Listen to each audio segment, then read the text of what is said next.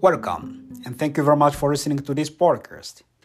I'm Omar Dizeye, and this is Books and Story Library. Do you like reading books and storytelling?